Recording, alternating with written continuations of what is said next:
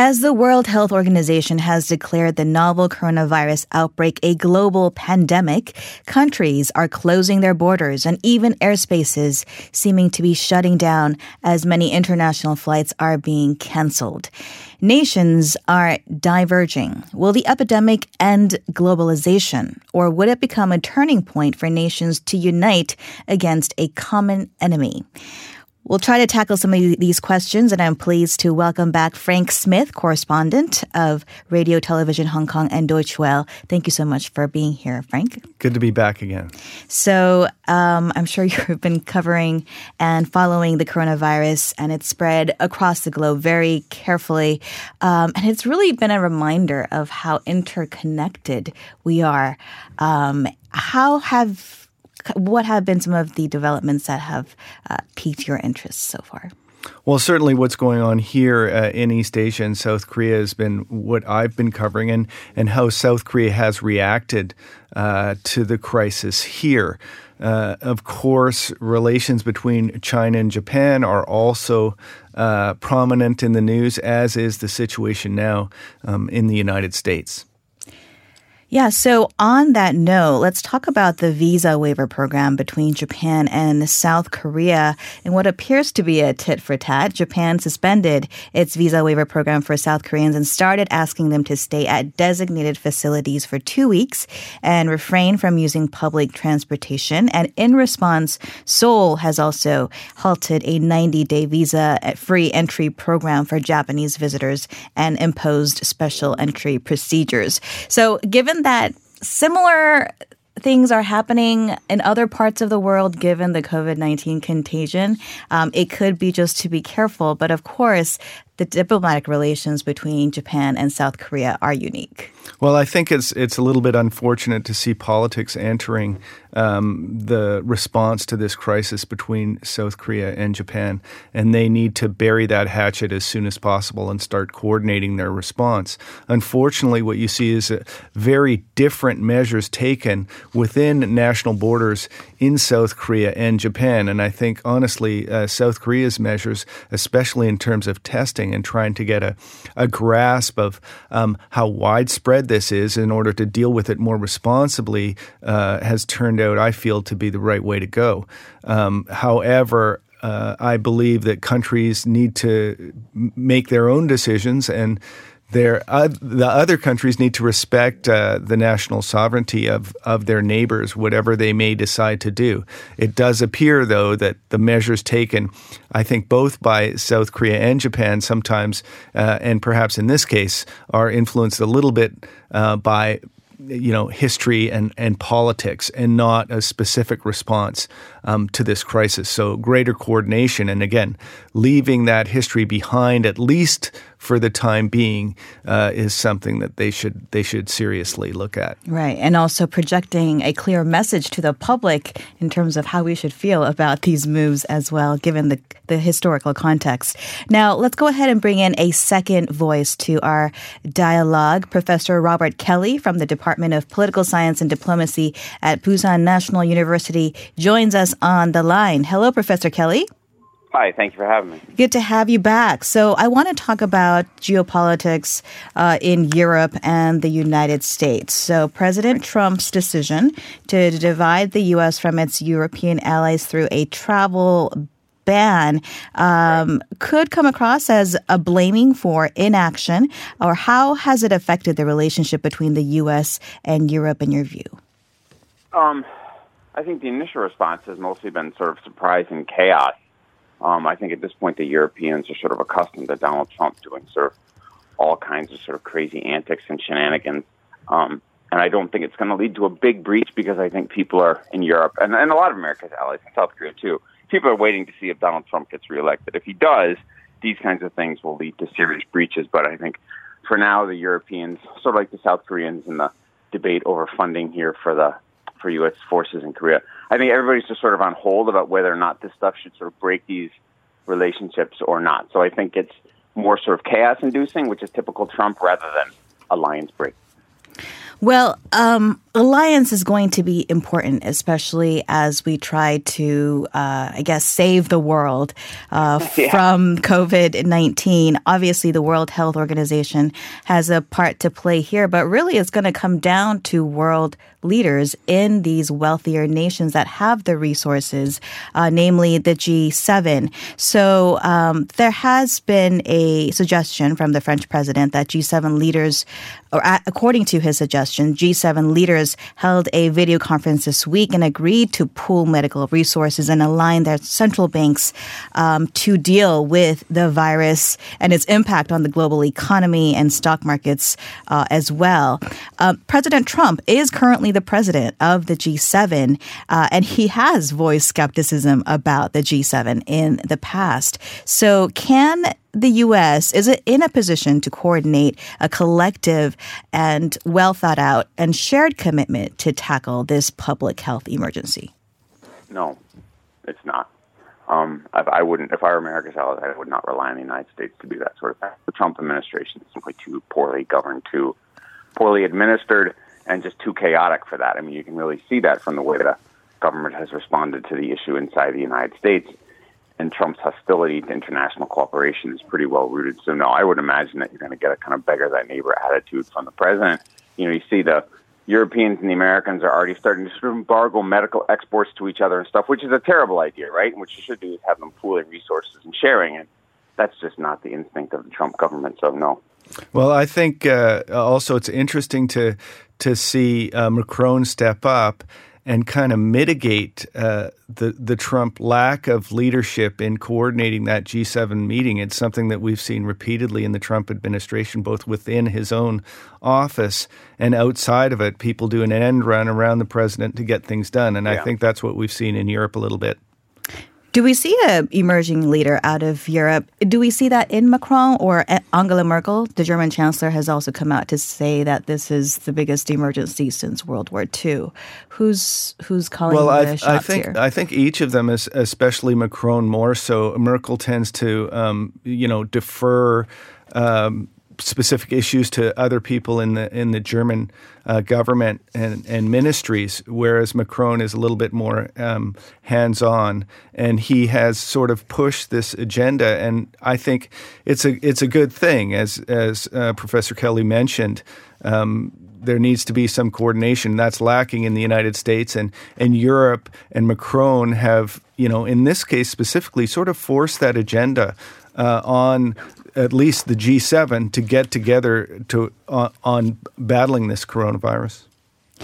So I want to talk about um, global institutions a little bit, namely the World Health Organization. It's obviously been um, issuing regular uh, reports and also uh, urging nations individually. It hasn't called out countries that it doesn't think is doing enough um, in terms of sending back information to the WHO or even um, trying to get testing kits uh, aggressively how do you guys view the performance of the World Health Organization? Are are they what is their role in, in this pandemic? I'm pretty sympathetic to its position, sort of stuck in the middle as a weak international organization caught among lots of competing powers. Um, right? I mean, there's a lot of sort of, you know, I mean, there's been a criticism, right, that it's sort of soft pedaling China, but I mean, the Chinese wouldn't let the WHO in, right? I WHO is um, global police force, it can't sort of kick down doors. I mean, those just those those contingencies just aren't there, and it's got to work with what it has. And what it has is an authoritarian Chinese state that basically lied to the world for the first two months about thing about what this thing was, and also with a Trump government that doesn't believe in international organizations and purposely defunds them. And given that kind of environment, I'd say the WHO is doing a pretty good job. I'm a, I'm a little less sympathetic than Professor Kelly. I think that they really dropped the ball in declaring it a pandemic. I, I know that it might have offended China and stuff, and we can talk about funding maybe down the road, but labeling this as a pandemic and getting the alarm bells sounding in, in foreign capitals in European and especially in Washington uh, might have awakened them to be much more prepared and perhaps saved a, a great number of people. And the story is not over yet. Uh, some two thirds of the world's countries are said to lack the necessary labs and surveillance systems to detect COVID 19. So, certainly, uh, partnership and, and the role of WHO uh, needs to step up, I think. But let's go back to Europe. Um, so COVID 19 is bringing up to the surface, I think, a lot of fear and also anger. Um, some are wondering if pan xenophobia could uh, run wild and lead to radical political forces gaining more power in Europe, which would turn back the clock on globalization. Of course, this comes in the context of Brexit as well, which happened before COVID 19. So, what are your views on this concern? Um, well, I guess I'll go first. Yeah, definitely. Um, I mean, this is this is a sort of obvious sort of trick or ploy for nationalists to play, right? That it's a foreign virus, right? The Trump government has already gone there. Um, I would imagine that European nationalist people like the National Front in France will probably do the same, right? I mean, you get lots and lots of cheap political benefit from it. The political downsides are really minimal um, for the for the parties saying that stuff, not for the larger society as a whole. So I would imagine that this is just sort of another argument for for deglobalization that you're going to hear from the nationalist right in the West. Yeah, I would agree with uh, Professor Kelly on that one. I think, though, that the the you know globalization ship sailed uh, many years ago with the the interconnectedness of trade and supply chains around the world, it's not going to be that easy to unwind.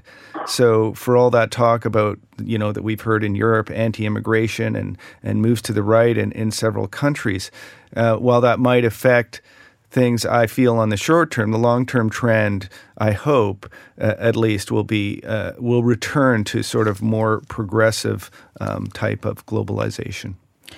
So, how would that affect power dynamics among major world economies?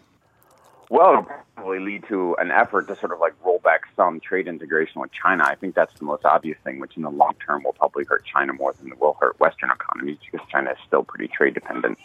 I mean, in general, though, that will sort of like lower global GDP, right? As you sort of like roll back the comparative advantage of sort of like a wider global economy. Yeah, and pe- people seem to forget that you know China being integrated into the global economy lowers the price of everything from T-shirts to handphones. So uh, the consumers are, you know, if you want to roll that back, you're going to end up paying a lot more for everything. Um, so yeah, we'll, it's one of those things where you, you can't be really sure how how much this is going to affect you know politics around the world. It depends on, I guess, how deep the crisis is and and the reaction of of governments and their their electorates. Mm-hmm. Um, and finally, before we let you go, uh, Professor Kelly, if we can bring South Korea into the picture, it's obviously been lauded by many health professionals around the world for its response to the coronavirus pandemic. And the South Korean Foreign Ministry has said that about 30 countries have ordered test kits to be delivered from South Korea, and also 25 others have requested Seoul to dispatch protective gear or public health experts. So obviously South Korea is playing a role, um, but could this uh, turn into a turning point for South Korea's diplomacy on the global stage in the long term? What kind of role do you see the domestic government here playing also in the pandemic specifically? Um, that's kind of an interesting question that there's actually sort of like a long term effect. Um, uh, to be honest, probably not unless this thing actually really drags out like over two or three years, which some people are saying that Imperial War College study that's been circulating in the last couple of days suggests we are in fact going to be dealing with this for a while. And in that case, South Korea's role as sort of a leader on the medicine on this will probably cement itself.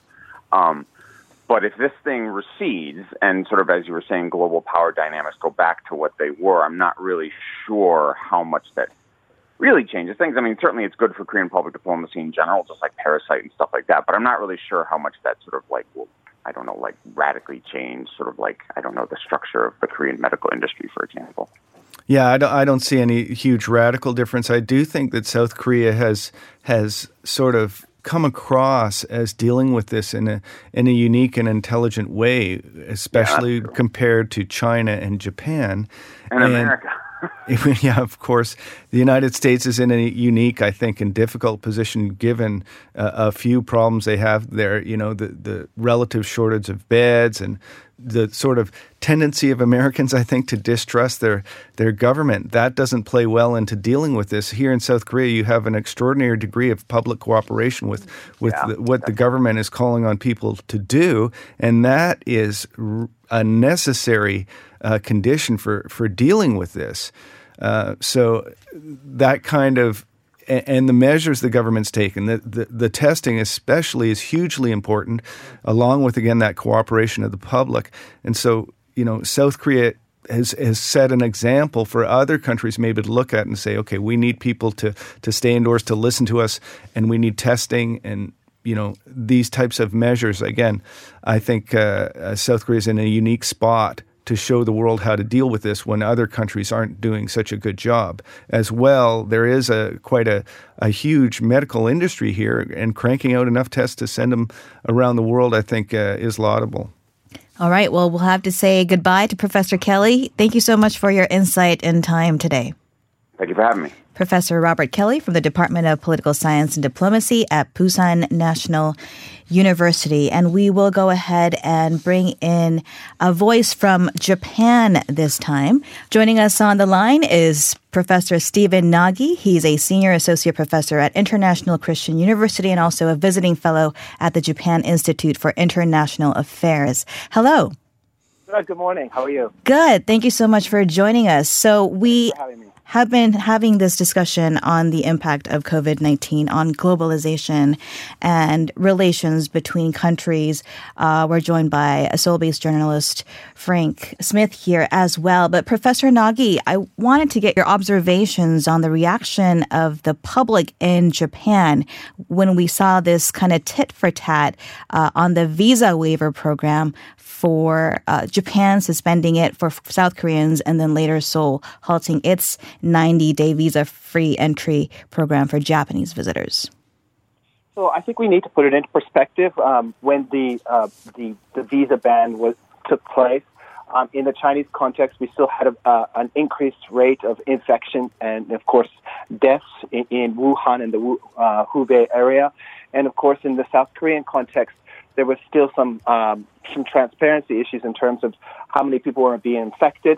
Um, and I think that the decision uh, at the time to ban, uh, you know, travelers from both China and, and South Korea at that time um, probably made a bit of sense. And if we look at the global um, practices right now, we're seeing borders closed down. So I don't think this was particularly an anti-Chinese or an anti-South Korean um, action. Rather, it was a, a health action, um, considering the health of, of residents in Japan.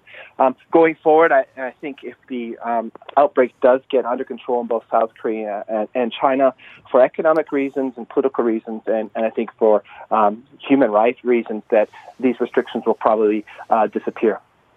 So then, would you say, on the other hand, that it was a correct move by Seoul as well to lift its 90 day visa free entry program for Japanese visitors?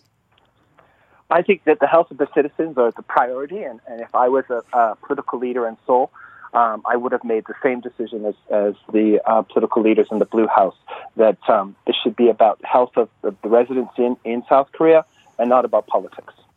Do you see any change then um, in the tone uh, between the leaders of uh, South Korea and Japan, given that we did have this tumultuous chapter towards the end of last year?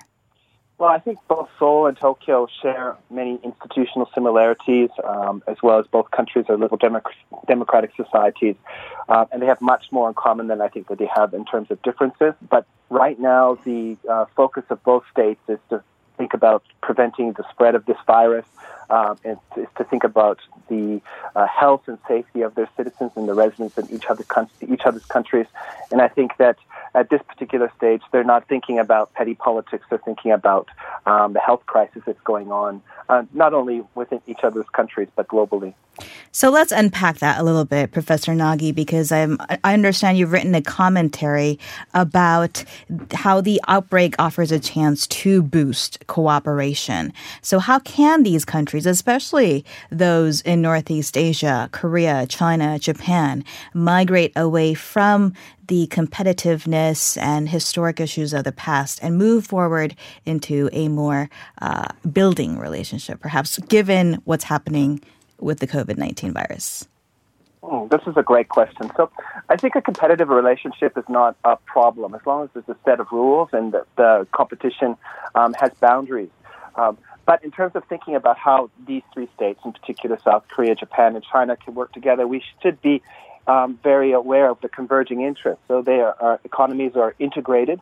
Um, we have a huge flow of citizens moving between each state, business people, um, and you know through that flow of business people and setting up businesses in each other's states, that we have a flow of capital and ideas and, and intellectual property. So these three states are, are very much uh, interdependent on each other, and I think that all three want to make sure that that integration does uh, continue to um, move forward.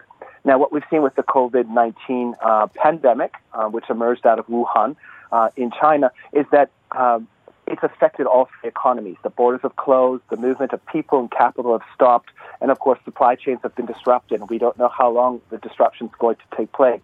Uh, importantly, the demand shock or the demand side of, of consumption is also going to be impacted where, you know, South Koreans and Japanese and Chinese are not going to be buying each other's products. So this is very, very serious. So where to move forward I think that um, you know the lessons of SARS and the lessons of MERS and the lessons of H1N1, uh, I don't think they were learned. I think that South Korea, Japan, and China, um, they should have created a, a, a, regional institution, whether we call it a you know Indo-Pacific transnational disease uh, response initiative or whatever we call it. It doesn't really matter. But they should have stockpiled supplies. They should have known that um, there was a need for masks, for medicines, for antibiotics, and other forms of preventative measures. And these could have been placed regionally to help stem the initial uh, flow. I think they need to have uh, all promote transparency uh, and uh, information sharing at the initial outbreak of any kind of viral outbreak, um, but throughout the process. And we didn't see that in the initial uh, weeks uh, in, in China. And as a result, we now have a pandemic, a global pandemic that's going to have very serious repercussions for the global economy in the next year and a half or two years. So I think that these are two areas where cooperation should be promoted, and I think that uh, whether it's President Moon, Prime Minister Abe, or President Xi, um, all three political leaders can um, move forward and, and, propose collectively or individually to uh, create this kind of institution. Um, it's uh, providing a, a global public good. It's also providing a regional public good, and I think citizens in all countries could be easily convinced to cooperate on dealing with a transnational disease such as COVID 19, uh, especially in the wake of this now pandemic. Important points indeed. Thank you so much, Professor Nagy, for your time and insights today. Thank you very much. I look forward to the next time. And coming to you, Frank, what are your thoughts? I mean, do you think this does pose an opportunity for tighter cooperation given kind of what uh, Professor Nagy also had to share? Yes, I completely agree. I think it's more than an opportunity in that we're recognizing it's a necessity. Um, this won't be the last one. I mean, we had years ago, I recall reading about Bill Gates coming forward um, years ago and saying, look, we need to watch out for this type of thing. There's been warnings before. And so, certainly, uh, it's a necessity that governments work more closely together to prepare for this type of thing. It was also interesting for me this week. Um, I started my classes at Yonsei GSIS, and I had a virtual classroom set up with some special software so I could see all of the students. And they're students from all over the world, and they were telling me, you know, stories about how their countries were reacting now. I had a so they were connecting from their home countries well, as opposed to being here. W- most of them were here. One of them was in Belgium. Ah and she was telling me, okay, it's it's fully locked down in Belgium, and you know the police are in the streets, and they will stop people if they're out and about with another person. Two people together are being uh, prevented from from walking around. If you're mm. walking your dog or going to the grocery stores, they're controlling the number of people that are in grocery stores at the same time. In France, you have to print out or write out a personal declaration that says that you're going out for a necessity and not just, you know, out and about for recreation or going to visit somebody or meeting in large groups or anything like that. So the controls that are being put in place in Europe are quite strong. And as we've seen in South Korea, it's very important that people practice that social distancing. Something that, you know, I've heard from other journalists and observed myself in the streets of Seoul the last few days is we haven't seen as much of that, not as much mask wearing and more people out. And so there is a concern that we'll see more cluster outbreaks here. And I think while we've seen a, a drop in the number of new cases, especially in China, still there needs to be a, a, a degree of vigilance while the testing develops and, and the medication develops just to buy time and make sure we're being safe. An important point indeed, as we are still very much in the throes of this COVID 19 outbreak response. We'll have to leave it there. Thank you so much for your time and insights today, Frank. Good to be here again. Thanks. That was Frank Smith, correspondent of Radio Television Hong Kong and Deutsche Welle. He also teaches at Yonsei University's GSIS.